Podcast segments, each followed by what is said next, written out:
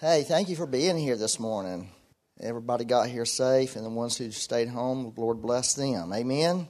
And it was almost like a perfect storm to sleep in this morning, right? Because of the time change. Everybody feeling really awake and alive because you can't go to sleep now. I know you might be tempted to.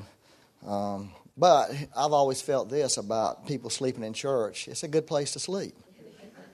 So I'd rather have you sleeping here than somewhere doing something that you shouldn't be doing. Amen. So thank you, Lord. Lord, uh, let's just take a minute. I wanted us to, to pray for anybody who's sick. Uh, I was asking the Lord to during the ministry time, like, Lord, I pray, I hope somebody wants to pray for, for the sick because I was really been aching in my hip over here, all the way down my leg for the last couple of days, and and Marlon uh, felt like he wanted to pray for me, so I was really happy about that. So I want to pass along the the love. Does anybody in here uh, need prayer for s- illness or or pains in your body? Would you just stand up right now? We're going to lay hands on you and ask the Lord to do what he does. Now, there's people standing. Y'all, let's give them all a chance to stand. Thank you for standing. Now, anybody who's standing, please go and lay hands on them and ask the Lord to heal them and touch them and release His release His anointing, the healing anointing of Christ. Lord, we just release that healing anointing of Jesus Christ into this room right now. We declare it in this room, Lord. We're not just asking for healing, we're declaring healing, Lord, because the Bible says, by your stripes we are healed. And so, Lord, we pull, we pull on that healing, we pull on that anointing, we pull on the finished work of the cross this morning.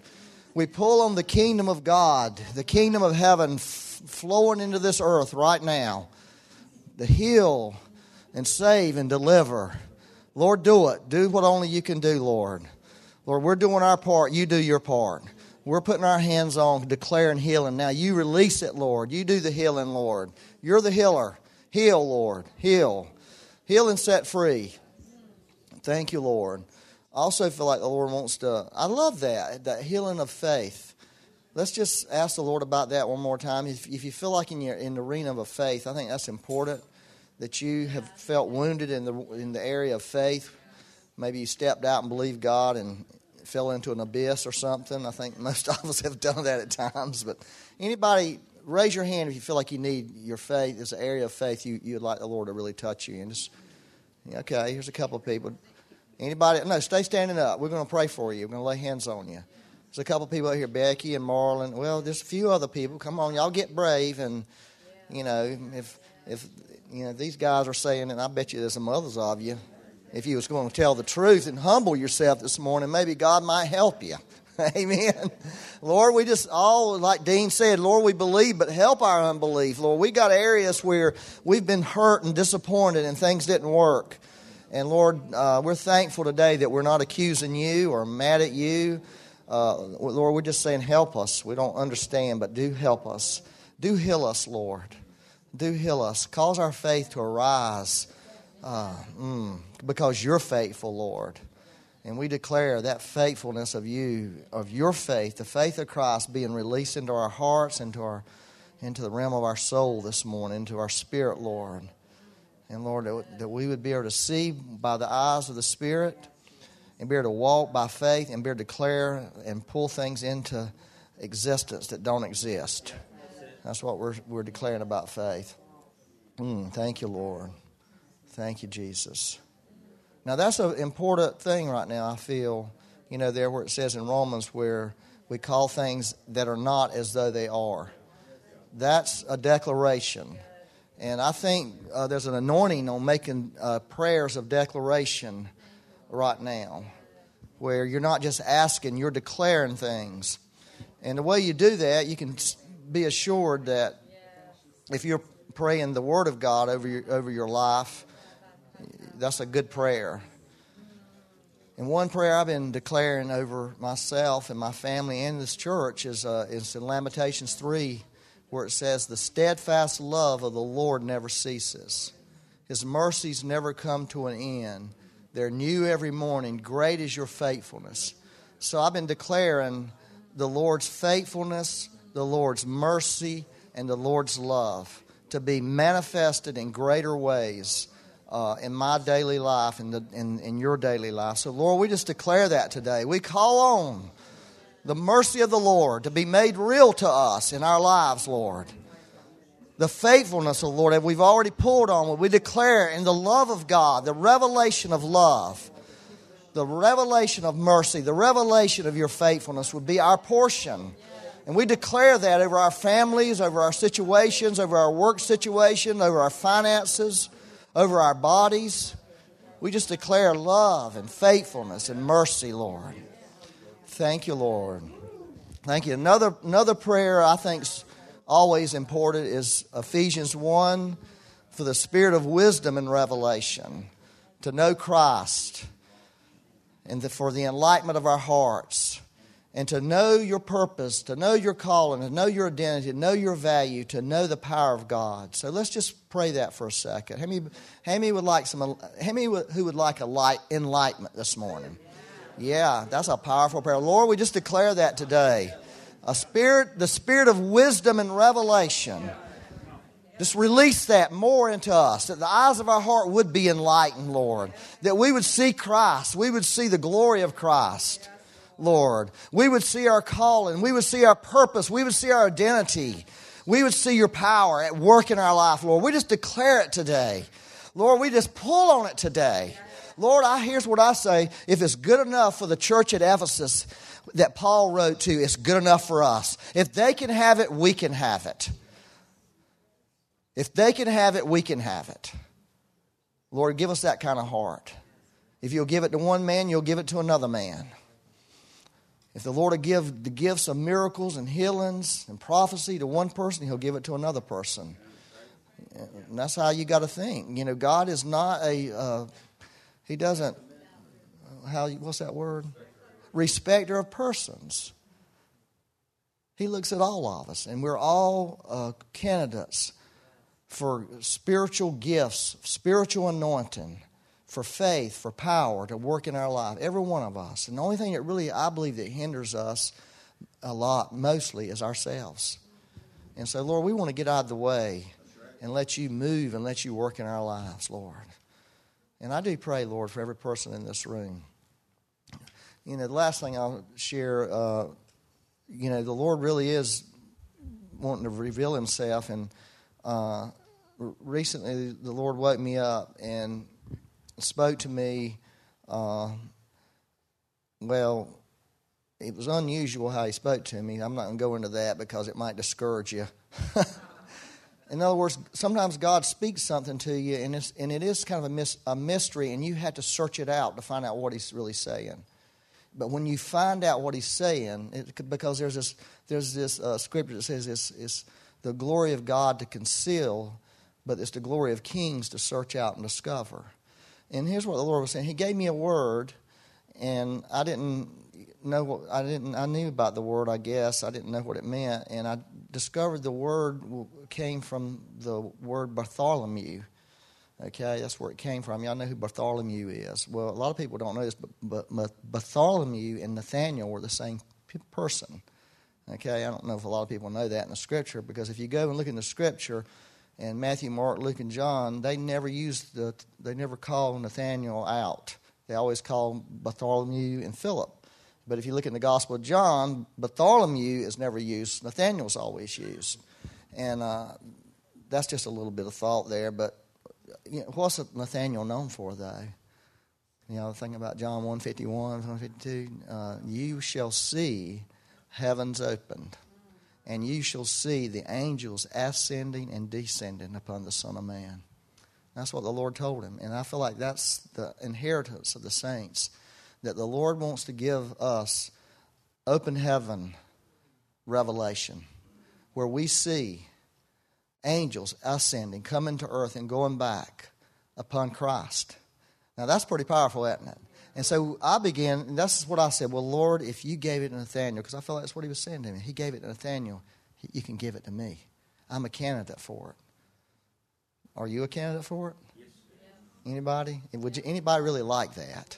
So you got to pull on it. You, you, know, that's just the thing. That's the way God was speaking. Is like this is not going to fall out of heaven on you. If you really want it, you pull for it. You, you go after it. You reach for it. Like I had to reach for the understanding of the word to get, you know, that got me to Bartholomew, that got me to Nathaniel. I had to reach for it. So I believe as we search out and reach for things, we're going to find that God is going to begin to reveal himself to us with the things we desire. I have a huge hunger in my heart for the supernatural.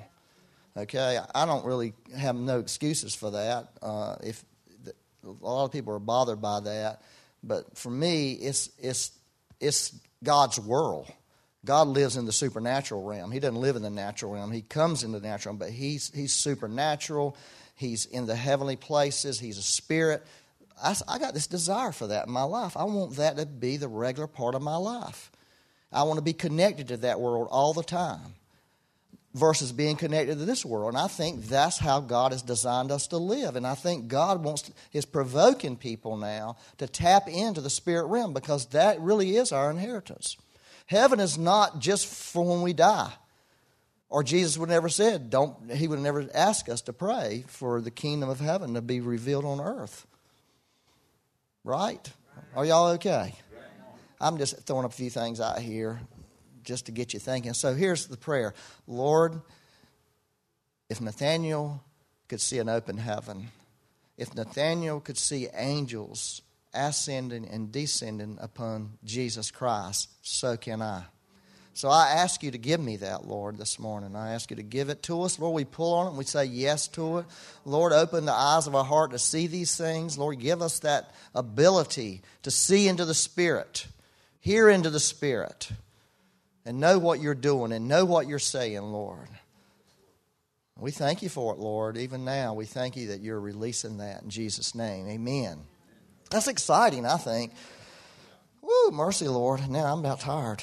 I didn't sleep good. I didn't sleep enough last night. I don't know about you. Becky went to bed at 1 o'clock, which means she went to bed at 2 o'clock. You went when uh, she went to bed at real one o'clock. What I'm saying is, she woke me up when she went to bed. that was really bad for, that she did that to me. you know, after you get sound asleep and somebody wakes you up, come in rumbling around, you know, throwing things, making noises, and yeah. stomping around the room, slamming doors, opening stuff banging on the walls. That's what she was doing at midnight, banging on the walls in the house, moving pictures. And wanted me to do that this morning with her. I wouldn't do it. though. I said, No, I'm not doing that. I'm not doing that. so that's what happens. It's on the night you're losing an hour's sleep. All right, so I'm going to read. I'm stopping. Stop. She feels good. I don't feel good. Anyways, Lord have mercy on us, right? Trust me, this is not as bad as it seems. Um, so we've been talking about uh, Elijah and Elisha, or uh, just Elijah, but the last time I talked, last week was great, wasn't it, with John Jenkins? If you weren't here, get listen to his message. It was just awesome. That guy is such a joy. Um, he's a joyful person, and I've known him. He's always been joyful. Um, I just love that. And so he's a really awesome person, and he really enjoyed being here. He told me honestly, if he wasn't committed to the church, you know, to the church he's in, he would come to this church. Another thing he told me that really encouraged me about our church was a couple years ago he visited here.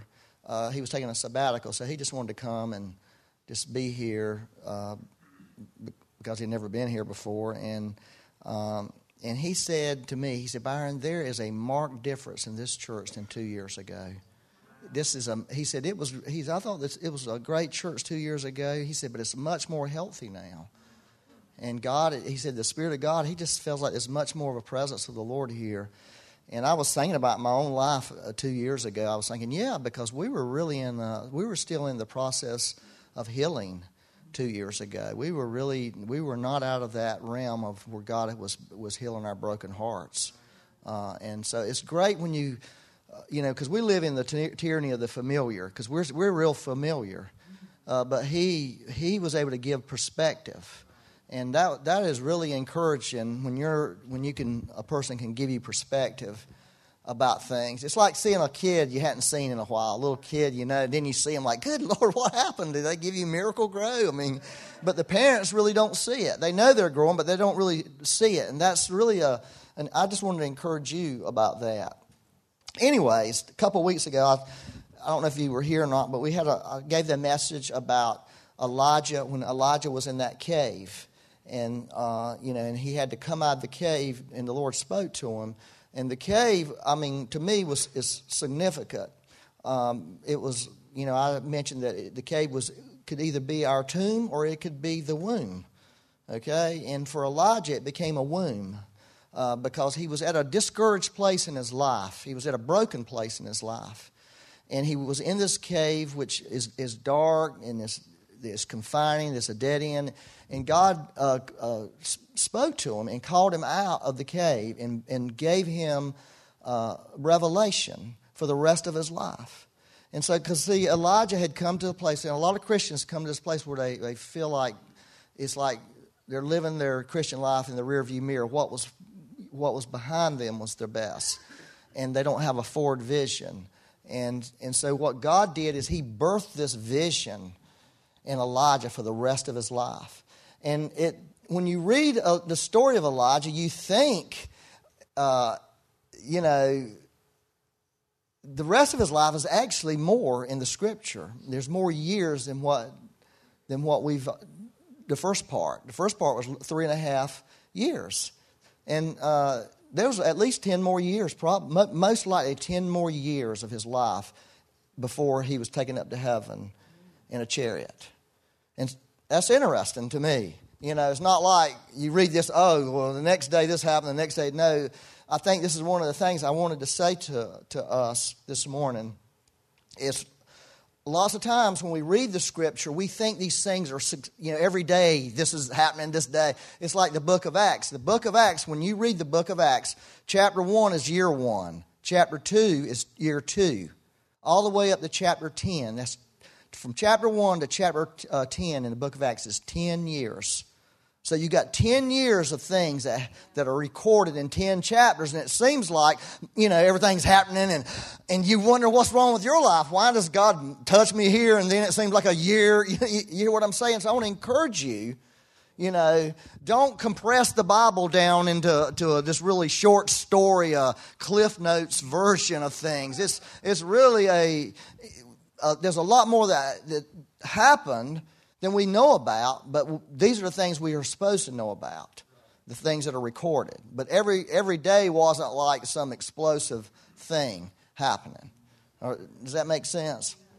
So the Lord spoke to Elijah, and immediately, it doesn't say it, but immediately the issue of Jezebel, the, the issue of fear, the issue of failure in his life was lifted off of him.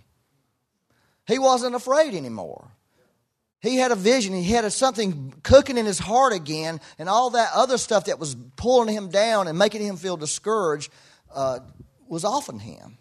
And so this is what happened next after the Lord spoke to him. It says, he, So he departed from there, he departed from the cave and found Elisha. Because one of the things the Lord told him to do, he told him to do, like, go and take your mantle and put it upon Elisha because he's going to take you over your ministry. And then he mentioned two kings you're going to anoint. So Elijah got a promotion.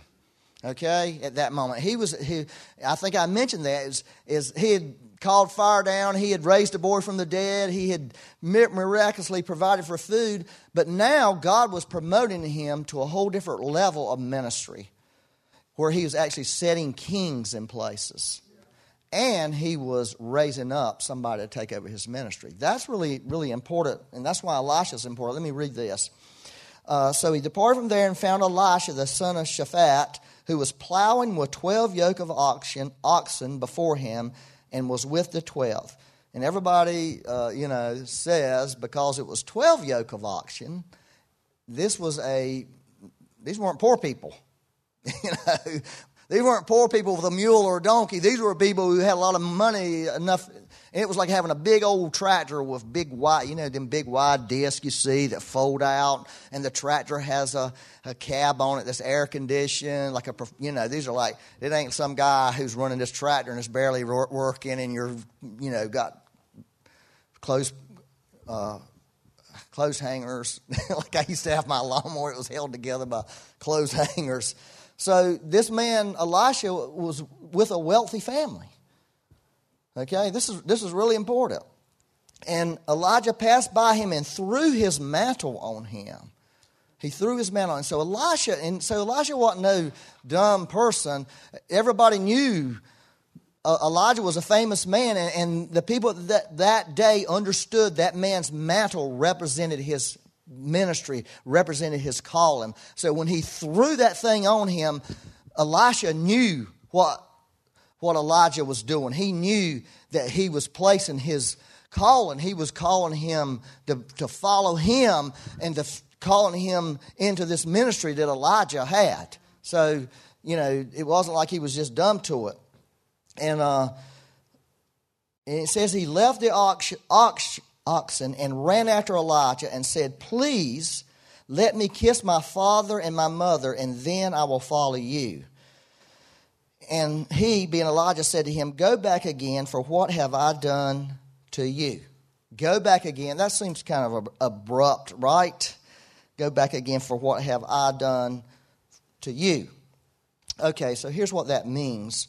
Um, yeah, because I, I, thought, well, what does this statement? I've really I researched it quite a bit, uh, and and what it is, what they uh, people who know stuff, they believe it's like an idiom, which you know is the language of the day, the language of, and and it could be translated like this: Go back and bid farewell, for I for I have done something very important to you, but think carefully on what I have done to you for your call is not from me, but from God. Your call is not from me, but from God. So, what Elijah was trying to tell Elisha, listen, man, because God appointed Elisha. He was, he was trying to tell him, listen, this is not something I'm just doing, this is something God's doing. So, you really need to consider this. You need to take this seriously because this is an opportunity for you. And you can either respond to it or not, but you really need to think about it. You need to pray about it. You need to really consider it because it's going to cost you to do this. It's going to cost you, and you need to take it. You need to take it really seriously because those opportunities don't come every day. And so, listen. This is something you know. This is this is what Jesus taught, right? This is what he taught. You know, he taught that there's a cost to following Christ. It's going to cost you. Nobody likes that, right? Everybody want, everybody thinks we're going to follow Christ and everything's going to be great. But for Elisha, here was his cost. He, he lived in a wealthy family, had a nice lifestyle, obviously. And he had to give all that up to go and follow Elijah, who had nothing in terms of, of, of the worldly goods, you know, the, the comforts. And as far as having a future, what is my future? His future was in question. What is my future going to look like? Where, where, where now Elisha had a pretty understanding what his future. Obviously, apparently, his future was he was going to take over the family business when one day and own all of that and, and, and live as a wealthy man, which is there's nothing wrong with that. But now suddenly he's thrown into an uncertain future.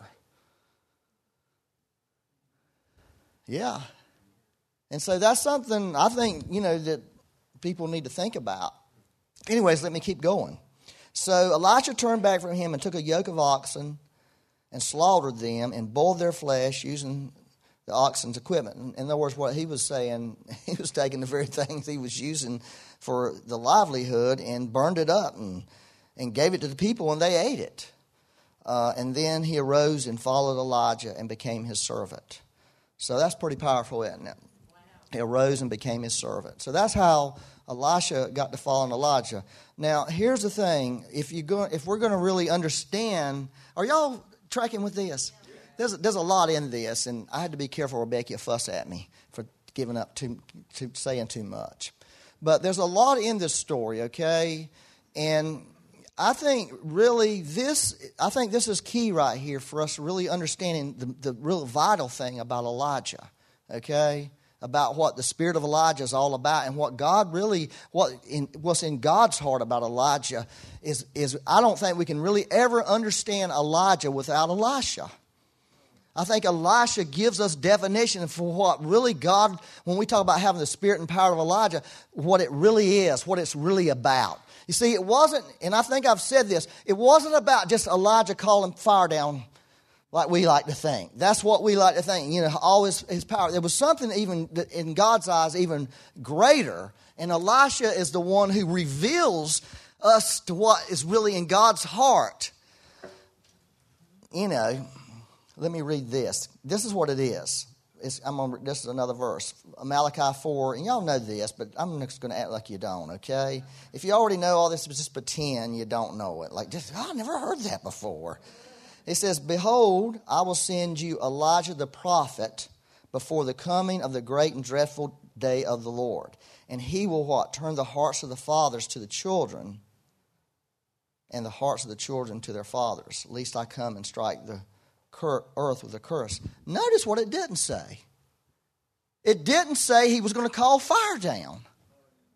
It says, because in God's heart, God was happy with the fire coming down.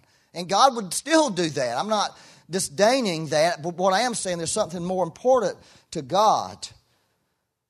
Is that is, is this same the father's heart, being a father, becoming a father.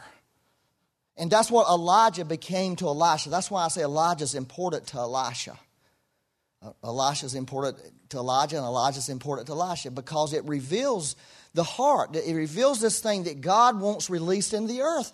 And something that I feel like God has been working for years in the church to release is a revelation of God Himself as the Father but not only himself as a father, but releasing that spirit of Elijah into us, where we begin to carry a heart as of, of a father. And we begin to look at the next generation like a father does, because that's what a father does. A father looks at the children, right?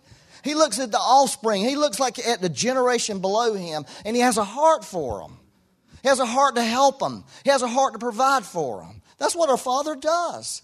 And that's what God the Father does. And that's the heart that God, because He says if this doesn't happen, if, if God doesn't see this, this is what causes a curse in the earth.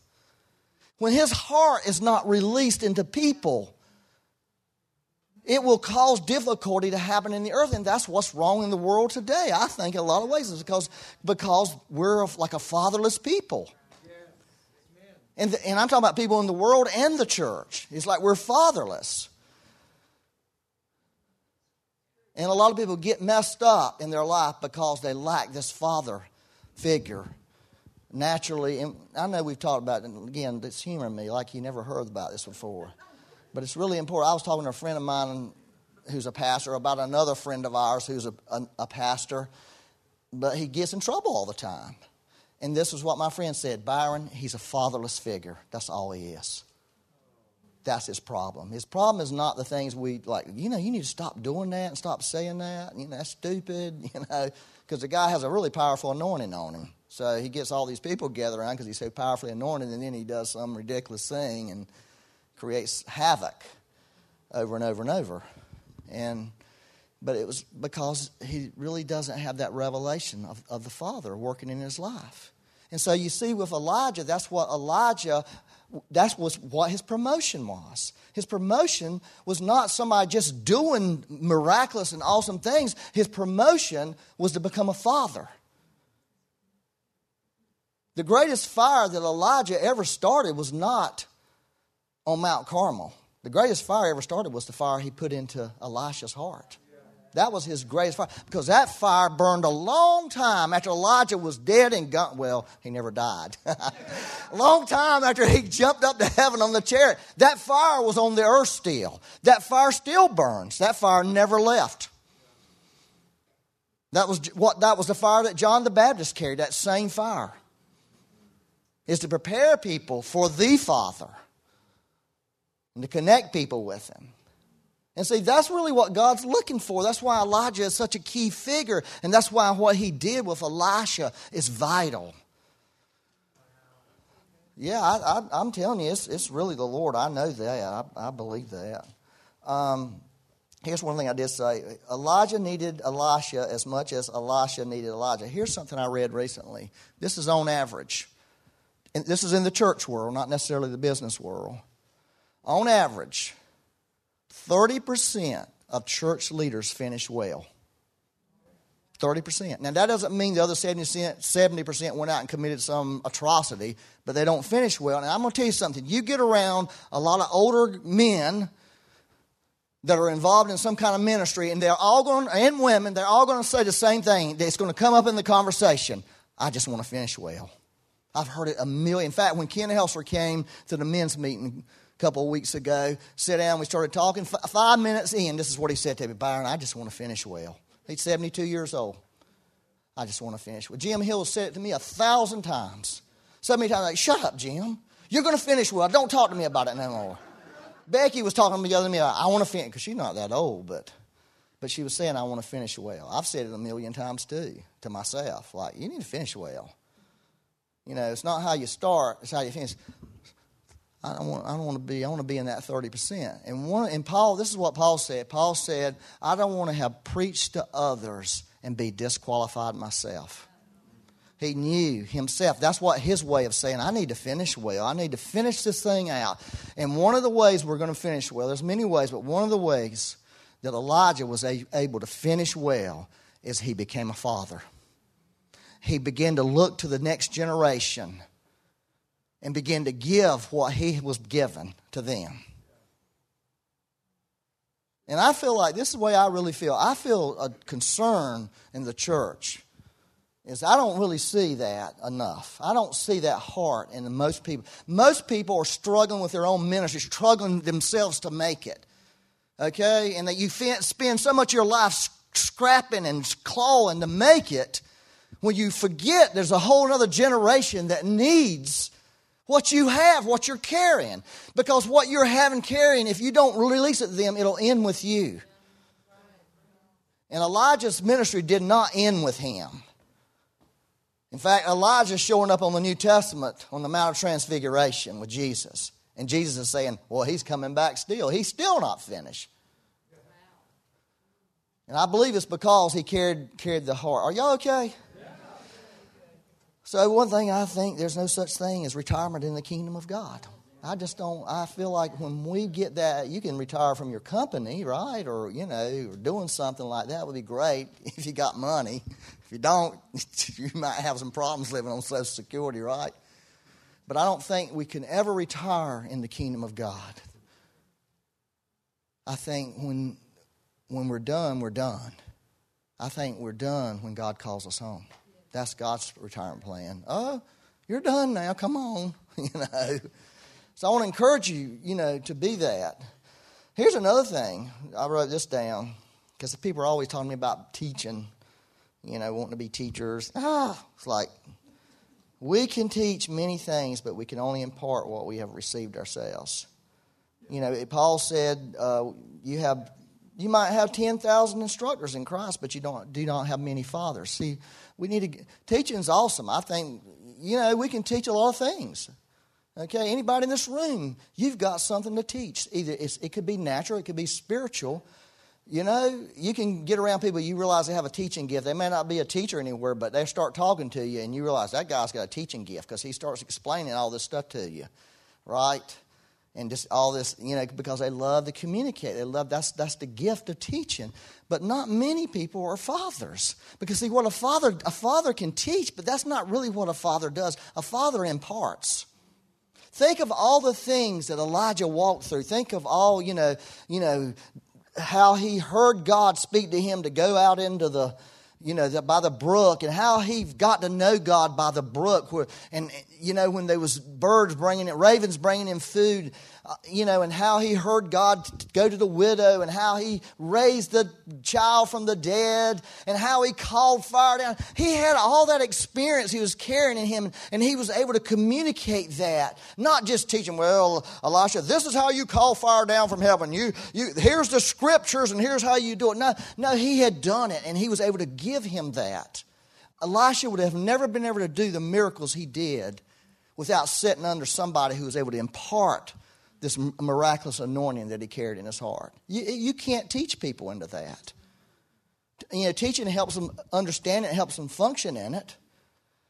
In fact, some of the greatest prophetic people I know are bad prophets.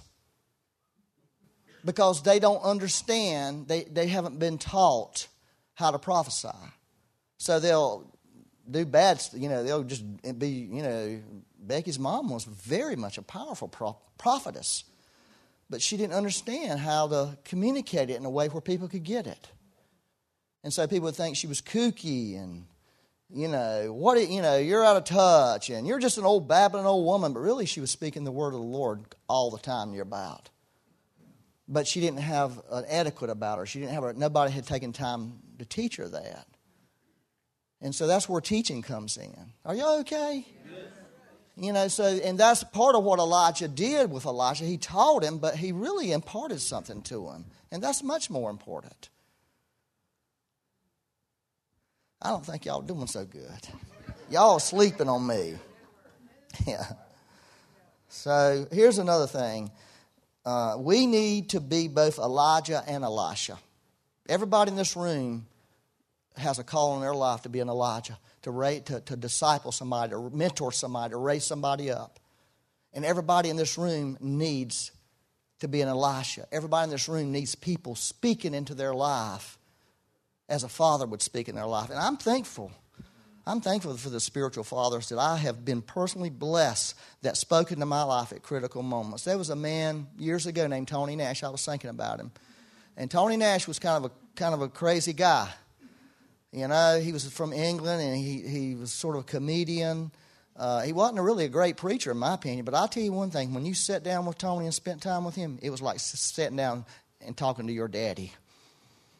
And Tony was the kind of guy, he would not cut you an inch of slack if you were doing something or saying something that wasn't right. He'd call you out on it. I mean, he called me out one time, first time I ever met him in front of everybody. It was embarrassing. This is what happened. We were in this group of people, I got to tell you this. And we were going to go out to eat. And Becky said, Where do you want to go eat yet, honey? I said, I don't know. Where do you want to go eat? And Tony said, Stop. That is not right what you just did to her. She asked you a question, answer her, lead her, be the husband. I'm like, okay. I mean, there was a bunch of people around. I think my face was probably boiling red. I didn't get mad at him because I knew when he said it to me, it, it wasn't mean. It, there was this love, there was this care coming from him, trying to help me be what I was supposed to be. Because obviously he was watching me and realizing that guy, he ain't really handling his marriage very well.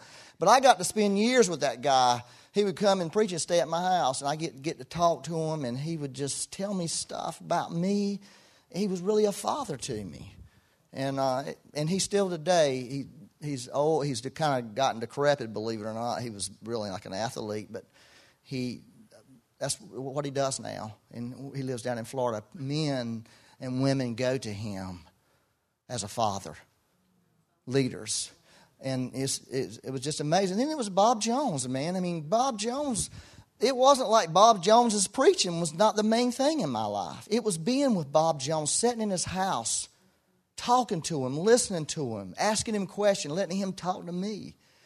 And, and those were life changing moments for me. Those were the things that really made a difference in my life, is having somebody who really cared about me enough to talk to me about me and look into my life and see this potential in me and, and keep calling it forth. That's what a father does. They look at people and they don't put them down, they try to call forth what they see in them. And speak, you know, destiny over. Now, you can't be a father to everybody, obviously. Jesus had 12 people. He was, you know, you see what I'm saying? You, can't, you can't mentor everybody. But God can show you people, God can show you potential in people. Okay? When you begin to see potential in somebody and see God on that potential, that's God speaking to you about you really need to help that person because He's showing you something about them. Are y'all all right? I'm really trying to encourage you today to really step up. Everybody in this room, I don't care how old you are, there's somebody that needs you. There's somebody somewhere that needs your words, that need what you have, what you're carrying. And if you really want to make an impact, if you want to finish well, you need to really shift your mindset into, into being a spiritual father, a spiritual mother. You need to shift and begin to hope for that. I will admit this. Are y'all okay? I will admit this, even when I was just a struggling, clawing Christian, I had this gift. I think it's a gift from God that I could look at people and see potential in them. I could look at somebody and I had this, this thing to help people uh, to get where they were going. I don't know what it was, but I would just have this thing where I could see them like, like I know that guy could be a pastor. I can help him. I'm gonna, I'm to help him. I even I can remember one time even going to a guy's house who had fallen away, but I saw this potential in him and went and said, "Man, you can't you can't keep living like this." So he we were doing this home group. He started coming to our home group and he brought his prostitute girlfriend with him, and she got saved. But it was because I saw this potential in this guy. And so, but but let me tell you the downside of this. The downside is the Apostle Paul went on his first missionary journey with Barnabas, and he took John Mark, okay, with him. And about halfway into this journey, John Mark decided he didn't like what was happening. He went home. Okay? He went home. And, and then the next time uh, Paul wants to go on his second missionary journey, Barnabas wanted to bring John Mark, and Paul wouldn't do it. That's how Paul and Barnabas got in a big argument and split over it. And, and, and apparently, when you read the scriptures, you go through the story of John Mark in the scripture, Paul at one point would not have anything to do with John Mark. But guess who would? Peter. Peter went after John Mark. And because of Peter, that's why they called Mark's gospel the gospel of Peter, because Peter became a spiritual father to John Mark, who was rejected by the Apostle Paul. It'd be like being rejected by Billy Graham. Like, don't mess with Byron Wicker. I'm calling all the churches. In fact, there's a point where Paul said, he went back and said, hey, this guy's a good guy now. If you go and study it. So let me just say this there's going to be failure in all this, there's going to be disappointment in all this, trying to help people, because a lot of people won't respond to you, or they'll respond and then they'll back off. So there are going to be some heartbreak, like any father in the natural. Every father, every mother in this room knows what raising children's like. You know the heartbreak, you know the disappointment. It's the same thing in the kingdom of God. You are going to be disappointed, your heart's going to be broken. But that should not stop you because it doesn't stop you as a parent. You keep loving your kids, you keep going after them, you keep trying to provide for them no matter what they do. Most people do. Are y'all all right? Yeah. Lord help us. Yes and amen. So here, all right, I got a couple more minutes. I'm, or, or maybe I should stop. I don't know. Uh, I did want to say a couple of things. I've been just wearing y'all out about being fathers. I want to wear you out about being Elisha. Here's interesting. This is an interesting thing. In the Bible, every person that God has called in the Bible, Old Testament and New Testament, was somebody who was working. Every one of them. Think about it. Think about Moses. What was he doing when he saw the burning bush? He was tending his father in law's sheep. Think about David when he got called to be anointed as king. What was he doing? Tending the sheep out in the wilderness. Think about Joseph, the dreamer. The Bible says Joseph began to have those dreams as he was tending his father's sheep. What a lot of sheep herders.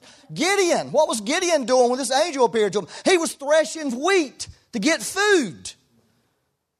Ruth, what was Ruth doing? Ruth didn't sit in her house with Naomi to starve to death. No, she got up one day and said, I'm going to go find some food for us to eat.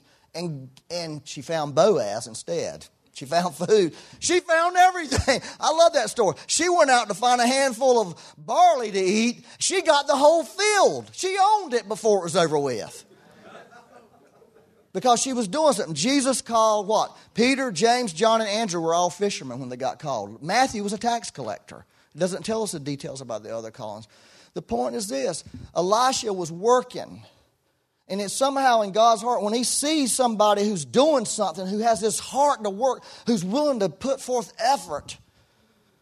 Instead of, you know, it didn't say Elijah went to Elisha's house in the middle of the day when he should have been working, but he was watching soap operas or, no, he was on social media now. He was scanning his Facebook feed in the middle of the day when he should have been out plowing.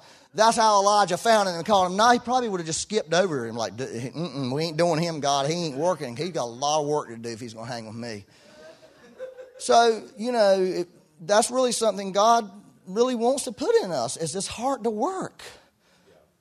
You know, and that's a good thing. That's, a, that's, that's why the Bible gives us that illustration that God's looking for people, because I believe God's created in every one of us a heart to work.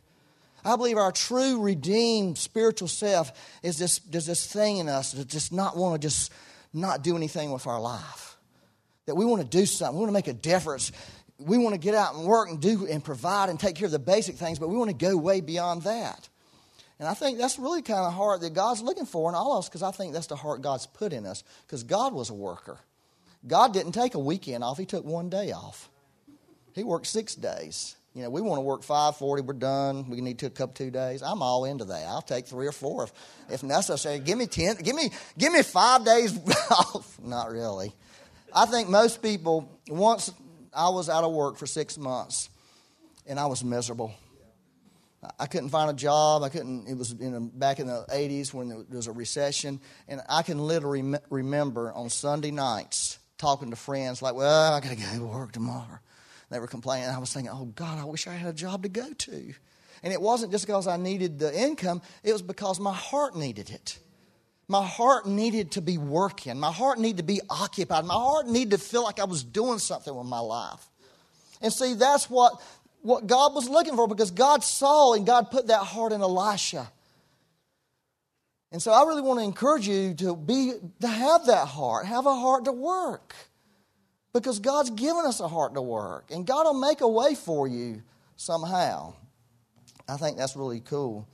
Um, another thing about Elisha um, was he was known as this. Let me just finish. I need to finish, okay? I'm feeling some, some anxiousness. Let me read Second Kings, especially when I'm talking about work and everybody wants to go to work. I'm like, I'll go to work. Why is he preaching about working? Well, I will say this. The most, one of the blessings in my life about my three kids and the three people they married, they're all really hard workers. And, and it wasn't like I said, y'all need to be hard workers. but they do have this heart to work, every one of them. They're diligent about working. They're diligent about what they're doing. And I, that's really been a big blessing in my life. When I think about my kids, I think when I count my blessings about them, about who they are and what they're doing, that's one of the things that comes up to me. Is that they're all really hard workers. And I'm really happy about that. I'm so thankful that God has done that for them. And I think any parent would be. And I think God is really happy and blessed when He sees that heart in us to really want to work. Work, you know, naturally and work in His kingdom. Um, but here's the thing about, like I said, it was probably 10 years from the moment Elijah threw that mantle on Elisha to the day Elisha picked that mantle up and struck the Jordan River and parted it. It's probably 10 years. In other words, it didn't happen overnight for him. And the Bible tells us that Elijah spent years serving Elisha spent years serving Elijah. This is what it says. I love this. This is years down the road after Elijah's long gone to heaven and Elisha is already the established prophet in his place. And there was a situation that happened. And the king of Israel, Jehoshaphat, this is what he says, 2 Kings 3.11. Is there no prophet of the Lord here that we may inquire the Lord by him? And so one of the servants of the king of Israel answered and said, Elisha the son of Shaphat is here, who poured water on the hands of Elijah. That meant this man served Elijah for years. He poured waters on his hand. He served. He did many things to support Elijah. And now at the at the end, I mean, after Elijah's gone and Elisha's now the prophet, that's what they said. This is a guy who served. He was a servant. And God raised him up to be now a prophet who, by the way, did twice the number of miracles that Elijah did. Exactly. And the last one, everybody, I'm just going to tell you this. The last miracle, I think he did 12. Was it 12? Yeah, or 14. One of them. Anyways, he did all of them in his life except one. didn't, didn't quite get finished, but God made sure he finished because one day they were burying a guy and some raiders came and they had to sling his body into the tomb and it happened to be right next to Elijah's or Elisha's bones and when they slung him in there he came alive. So he raised a man from the dead just because of the anointing that was resting on his bone. I thought that's so cool. God always fulfills his word, right? Isn't that cool how God does stuff? But he did it. And he actually ministered twice as long as Elijah. So he carried this double, this double anointing on his life. Okay? He carried this double anointing on his life. It was just really awesome. And so here's a couple of things I would want to encourage people. Like, one, if, if you want to be successful in life, okay, it's really great to hang around people who are not successful so they might catch some of your success. But if you want to be successful in any area of your life, you need to find people who are successful in that area and hang around with them. That's what you need to do. You need to find people. If you want to be spiritual, find spiritual people and befriend those people and tell them, I, I like what you have. I want some of what you've got. Can I hang around with you? And just start hanging around and befriend them. And you'll it'll get you'll get it. It'll rub off on you. I promise you if you'll do that. But if you're hanging around naysayers all the time, negative people all the time, if that's all you're doing, it's going to pull you down. Now, I'm not saying we don't need to hang around naysayers because they need help, but we need to hang around with this heart to help them, not this heart where they're going to influence us and drag us down. And so I think that's, that's really another important thing I would say to anybody who wants to um, really be known in the kingdom. Uh, and I think God wants us all to be known in the kingdom. Uh, I think the thing about pouring water on Elijah's hand is having a you know a servant's heart, being willing to to serve somebody and serve something that God's doing, just being willing to be humble like that. And I think that's how God wants to raise people up. Are y'all okay? Y'all, y'all looking unhappy now. Okay, we're going to end this. It's one o'clock. That's what Becky's saying. It's not one o'clock, it's 12 o'clock. See? She, all right, let's stand up. We'll be, we'll be done. I'm going to pray for you. It's 11 o'clock. Really, that, it really is 11 o'clock. I don't care what that clock says back there, right? Now, I promise you, your boss in the morning is not going for this business about that because I know a friend of mine who tried that one time. Well, my clock said, because he came to work, he didn't come to work on time, he got there late because of the time change. And the boss said, Well, let me just tell you what my watch says. My watch says you're staying an hour extra today to make up for it. Yes, Lord. How many people in this room feel like the one that you need an Elijah in your life? Just be honest. If you feel that, raise your hand. Like, I, Lord, I need that person. I feel that. When Bob Jones passed away, I, I lost my Elijah. And, and one of the last things he told me a couple weeks before he died, last conversation, he said, God never takes anybody without replacing the other. And I'm thinking, Lord, where the world? You know, this is, it's been, you know, three years. And I don't, I've got people speaking in my life, but I don't feel like I, I've not been able to replace him. It's like trying to replace Elijah. You can't replace him. But I, I feel uh, in my life, I want that. I seek that. There's men now I go to that I crave their input in my life.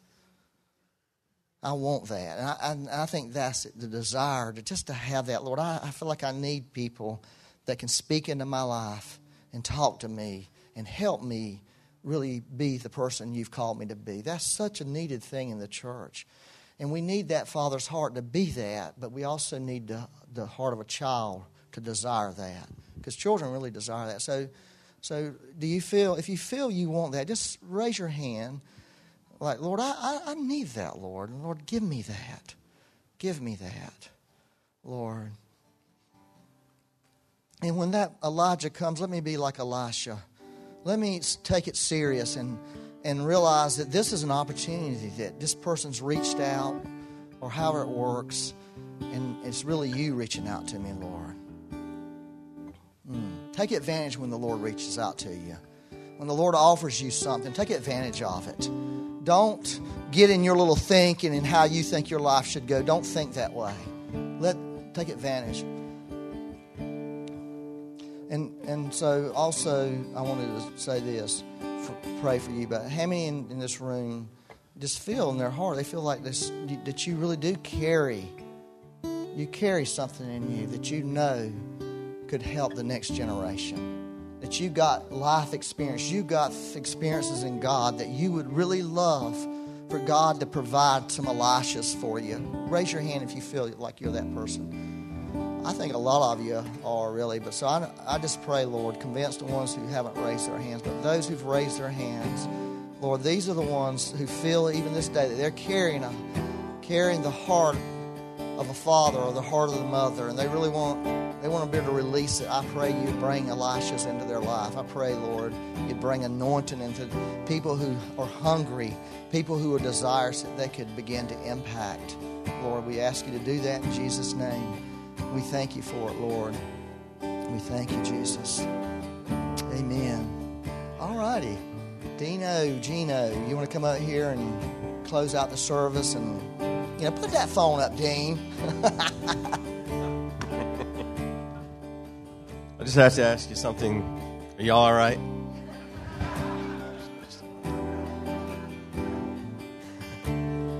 Father, we thank you that you are such a good, good God. And you're so faithful. Lord, I just thank you for giving these messages to Byron week after week after week.